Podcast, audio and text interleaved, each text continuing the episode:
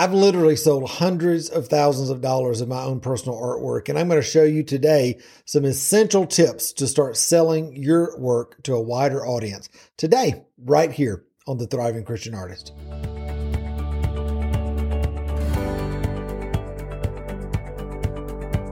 Hey, my friend, welcome back to the channel. So glad you're here to find out some essential tips for selling your artwork and getting it out there to as many people as possible so that you can create that consistent income that we all want as artists and really do the thing that God's created you to do uh, and live as an artist in his kingdom. Listen, I'm going to go through 10 things today pretty quickly to, to make sure to get this good information in you. Uh, at the end, I'm also going to give you a free download called the Christian Artist Art Biz Starter Kit, which is going to be a great companion to everything that I'm teaching you uh, today. It's actually a workbook that you can go through and um, not just get information, but also answer questions that will help you really flesh out a lot of the things that we're talking about today. So make sure uh, to listen to the end and also to um, be sure to click the link that's here in the description so that you can uh, grab that. All right. So here's the deal. Like I said in the intro, I've personally sold hundreds of thousands of dollars of my own personal artwork. I've also sold tons and tons of other people's artwork as well uh, in my gallery and in studio over the years. And I've learned that there is no silver bullet. Anybody that tells you that, oh, if you'll just do this one thing or that one thing or this magic strategy, you know, it'll get you to uh, millions of dollars or hundreds of thousands of dollars, even tens of thousands of dollars of sales, it's just not true. Listen, I've been doing this for a long time. I've been making and selling over 30 years.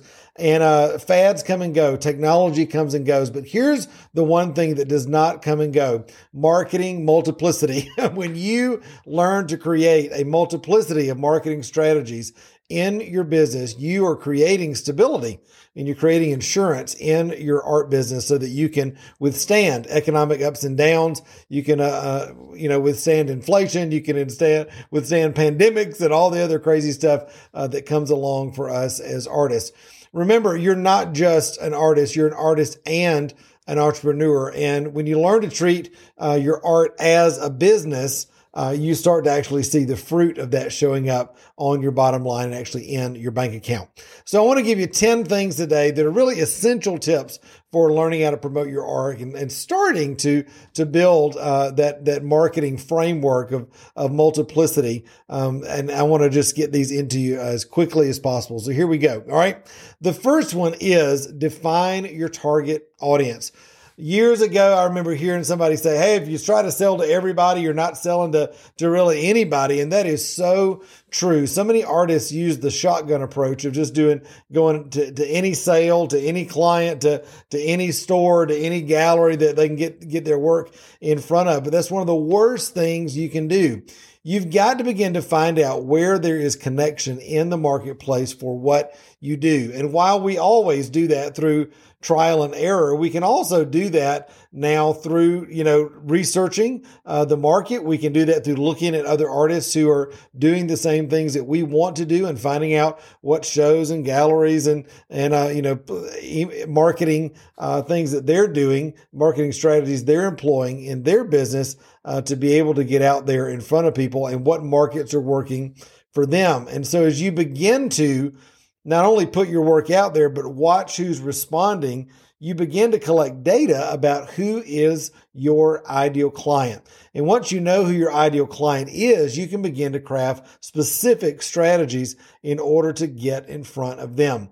I tell my students all the time in our Created to Thrive Artist Mentoring Program listen, if you're ever wondering if a marketing strategy is worth pursuing, the first question, and really one of the only questions that you need to be asking, is Does this opportunity get me in front of my ideal client? If it does and the numbers work, then very likely it's a great strategy for you to be thinking about. But you got to know who that ideal client is and how to get in front of them on a regular basis. All right. Number two, build an online presence. This is huge. And I, you may be saying, well, gosh, I've got a YouTube channel. I've got an Instagram following. I've got a Facebook, you know, following. I've got something on TikTok and that sort of thing. Is that enough? I would say absolutely not. I don't know if you remember this a couple of years ago, but Facebook went dark for uh, a whole day. Instagram's gone down before. TikTok has its glitches. Uh, LinkedIn, all, all of these, you know, technology platforms have their glitches. And if your whole business is based on a social media platform, number one, you are, are living off of vanity metrics. Oh, I got this many likes. I got this many followers. Great. Are they buying anything? And more importantly, do you have their email address? Because my friend, your Instagram account, your YouTube account, your Facebook account can get shut down like that. And if you don't have people's email, uh, you're going to be in a bad situation. All right. I know people who that's happened to and it shut down their complete business. So part of building an online presence is not just social media, which is obviously very important, but it's about building a website as the hub of all of your marketing activities. What does that mean?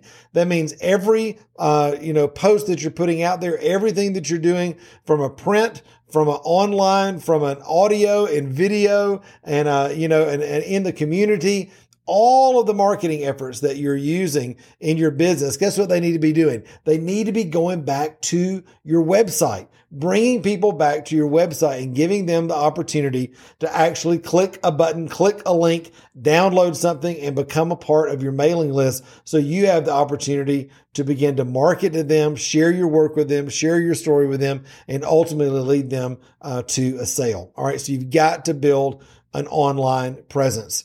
Now, number three, develop a compelling brand. What is branding? Branding is essentially telling your story in the marketplace. And, you know, if you don't decide what that story is going to be, if you don't decide how people are going to interpret you and understand what it is that you do, guess what? The market will decide that for you. And I don't know any artist that wants that to happen. And so as you create a compelling brand with the video and photography that you put out there, the social media posts, the emails that you send, the print media, all of the packaging, any of sort of the branding things that you're creating with your website and your logo and collateral materials, all of those things are working together to tell a story and create a perception of who you are. And as you know, perception is reality. When people perceive that you are exclusive, high end, you're sought after, your, your work is special, you're somebody that can be trusted and highly recommended, guess what? It drives your price up. It drives the exclusivity of, of your work up. You don't want to have everybody have access to your work. You want to create a brand that attracts who? Your ideal client. And so understanding that ideal client will be absolutely one of the primary drivers to, to creating this compelling online brand. You're going to create photography and messaging and websites and a look and feel, not that just looks good to you, but one that you know con- connects with your ideal client and going to make it more and more likely for them to buy from you. All right. Number next four. All right create high quality visual content. What do I mean? Well, as you're putting things out there, you know, you need to make sure that it's beautiful and make sure that it represents your work well. One of the things I've done over the years, uh, because I do woven sculpture and paintings, I take pictures of my work in the homes of my clients after I install the piece. It's a huge way to create a perception of elegance and exclusivity it's a it's a wonderful way to communicate to my ideal client who is for me a, a luxury mountain home owner uh, that's a multimillionaire that is uh, has maybe two or three vacation homes uh, i'm communicating to them through my visual content through my photography that guess what my work is of the quality that you expect. My work is in homes like yours. My work can fit in your home and you should consider me. All of that's done through what? The high quality visual content that I'm producing. So make sure that as you're photographing your work, even with your social media posts, uh, make sure with your B-roll on your videos, as you're as you're videoing yourself in the studio, make sure that it's all of a quality that represents who you are and what you want to communicate into the marketplace. And again, does it resonate not only with you as an artist, but with your ideal client? That is huge because the name of the game in marketing is not who can put the most marketing out there, who can get the most hashtags. The name of the game is how can I strategically get in front of my ideal client and connect with them on in a way that's going to really, uh, you know, result in either uh, a referral or a sale or both. All right. Number five then would be engage with your audience. There's no need in putting out all of this social media content and not talking to people. so when you put out social media content on Instagram or on Facebook or on TikTok or on, on YouTube, when you send out an email, ask people to respond, ask people questions. And when they respond, duh, talk back to them. Be interested in what they're doing. C- cultivate conversation. Ask questions that will allow you to understand your ideal client, your ideal prospect in a better way so that you can continue to position what you do in a way that will resonate with them. All right. So engage with them in any way possible, not just online, but also in person as well. Are there organizations? Are there uh, partnership organizations? Are there events in uh, your town, restaurants and and, and uh, you know nonprofit opportunities? Are there places that you can get in front of and engage with, learn more about, get to know your ideal client? Listen, this is absolutely something you need to be doing. You can't sit in the studio and sit behind your computer all day long and never have engagement with uh, your ideal client. You need to get to know them and what makes them tick. Because when you do, you can not only create for them, you're creating with them and you're creating a brand and communicating in a way that really lets them know, hey, this person is somebody that I would really consider and would like to uh, buy art from. All right. Next goes right along with that. Participate in art communities and also events, exhibitions, things like that in your local area. Listen, I'm a big proponent of being a part of your local art guild, um, being a part of a, a, mentoring community of artists like ours. We have created to thrive. We've got artists from all over the world in just about every creative medium. It's a huge opportunity for uh, you know not only getting to know best practices, but also building uh, community and building friendships. But it's also a way to learn what's going on in the art world. So as you're out there in art communities, as you're out there participating in events, you're going to find out other events. You're going to find out other opportunities. You're going to learn the things that are working for artists and the things that are not working uh, for artists. You're going to learn about grant opportunities, residency um, opportunities. These are important. The other thing is when you're involved in local art communities and events, you begin to be the person that that others are thinking about when they think about your creative medium. For example, as a basket maker, as somebody that does woven sculpture out of out of natural materials, not a lot of people do that. And so when I'm out there talking about what I'm doing, anytime somebody says something about a basket or sculpture or nature, guess who comes to people's mind? Me. and you want to be that person in whatever you do as well. And the more that you're out there in art communities and the more you're out there at events and networking at your chamber of commerce or wherever, the more you're going to have the opportunity to be uh, that person in your local area. All right. Now, number seven, utilize email marketing. I know I already talked about this a little bit, but I want to just dive a little bit deeper because your email marketing is really giving you the opportunity to get into a very close space with your ideal client. You're going, when you go into somebody's email, into someone's inbox, they're giving you permission to come into their world. They're saying, Hey, they're, they're raising their hand. They're saying, I want to get, you know, messages from you. I want to learn more about you. I want to find out what you're selling and what you're offering and how I could potentially take you know, advantage of that. So never, ever, ever take for granted your email marketing. At least once a month, be sending something to uh, your email list. I would hope, you know, some of you are, are doing twice a month. Some of you even are doing it uh, once a week but using any opportunity you can a new commission, a new project, a new inspiration, a new sale, a new collection, a new show anything that's coming up, just life stuff that's happening. You want to use these opportunities to, again, communicate via email, not just social media, so that people get used to hearing from you. They get used to clicking. Remember your subject line, the whole point of your subject line in an email is to get people to click or to get people to open. And the whole point of your content is to get people to click and go into uh, another opportunity, either to purchase, to refer, uh, you know, to buy a piece of art, to buy a class, you know, to register for something, whatever it might be. But don't leave email marketing, uh, you know, on on the back burner thinking that that's passe. It is the only way that you have ultimate control of your marketing uh, beyond just social media and, and all the other things that are that are happening out there. All right, number eight, collaborate and cross pollinate. Listen, I'm a big, big proponent of being friends with other artists. And um, actually, years ago, I created something called the Western North Carolina Design Guide. And I got 23 of my friends that were great artists who I knew we kind of all sort of had the same ideal client and we created a book together. We started marketing together. We had a website. We would do shows together, pop up shows, exhibition shows. Guess what? We all made a lot of money. we all made a lot of connections just by introducing each other to our current client base. And then every time we would sell something, we would introduce uh, our new clients to our other friends. And there was tons and tons of cross pollination any way that you can do that through a website link, through an email newsletter, through, you know, learning to uh, post those uh, people that you're interested in as friends on, you know, in, in your uh, art marketing world, posting about them on, on social media. Though any way you can cross collaborate with them and, and cross promote is huge. Why?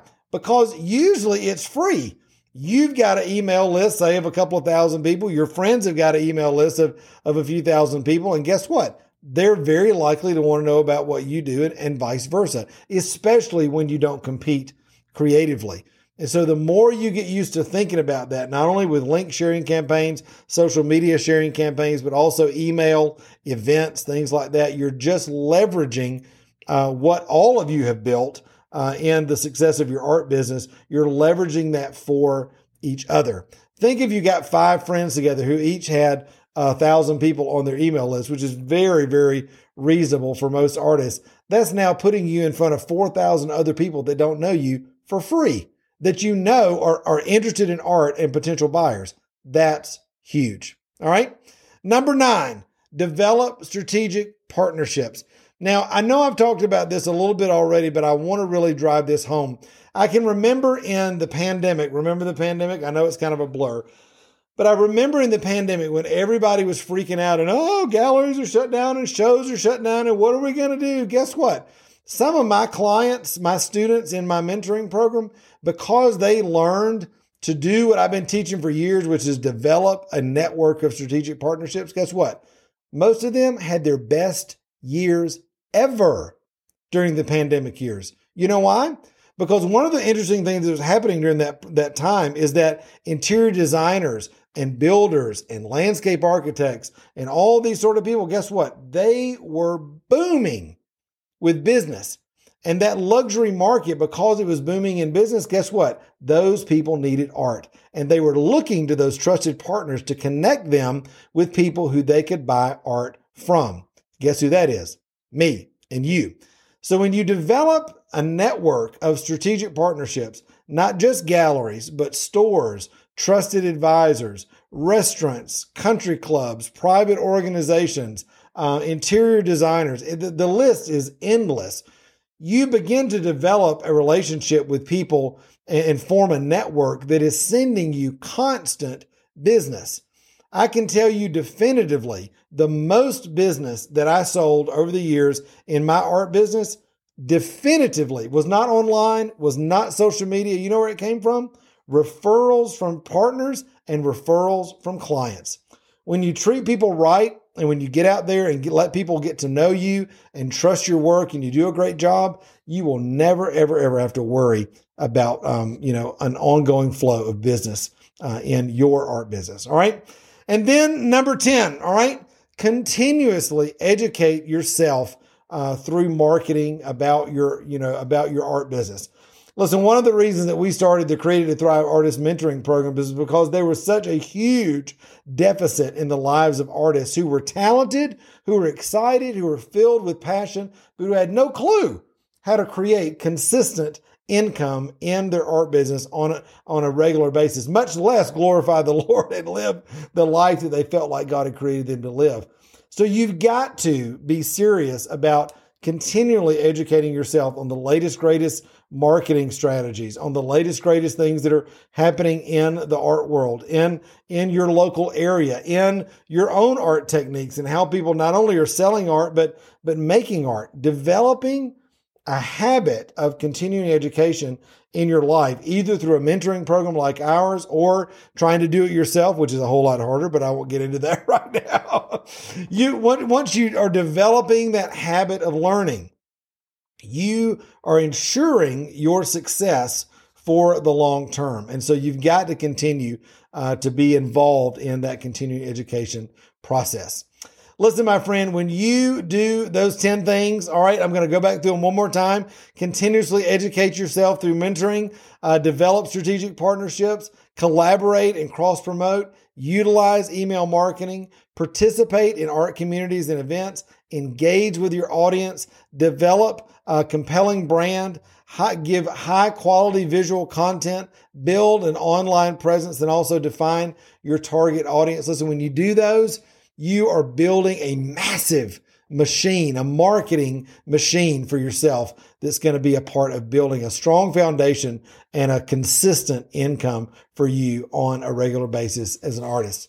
Listen, my friend, thank you for spending some time with me. I hope that you will begin to implement those things. Be sure to download uh, our artist starter kit. All right. It's a, again, a simple way for you to kind of build on everything that I was just teaching you. It's a printable uh, PDF that you can get and, and start actually working out some of the things that I just told you about. And really a whole lot more. And also find out more about the opportunities that we have in created to thrive to help you not only grow your art business but grow yourself as an artist from a uniquely christian perspective. I love you my friend. Be sure to leave a comment. Be sure to subscribe. Be sure to hit the like button and i will see you again right here um, on our channel Thanks a lot. Bye.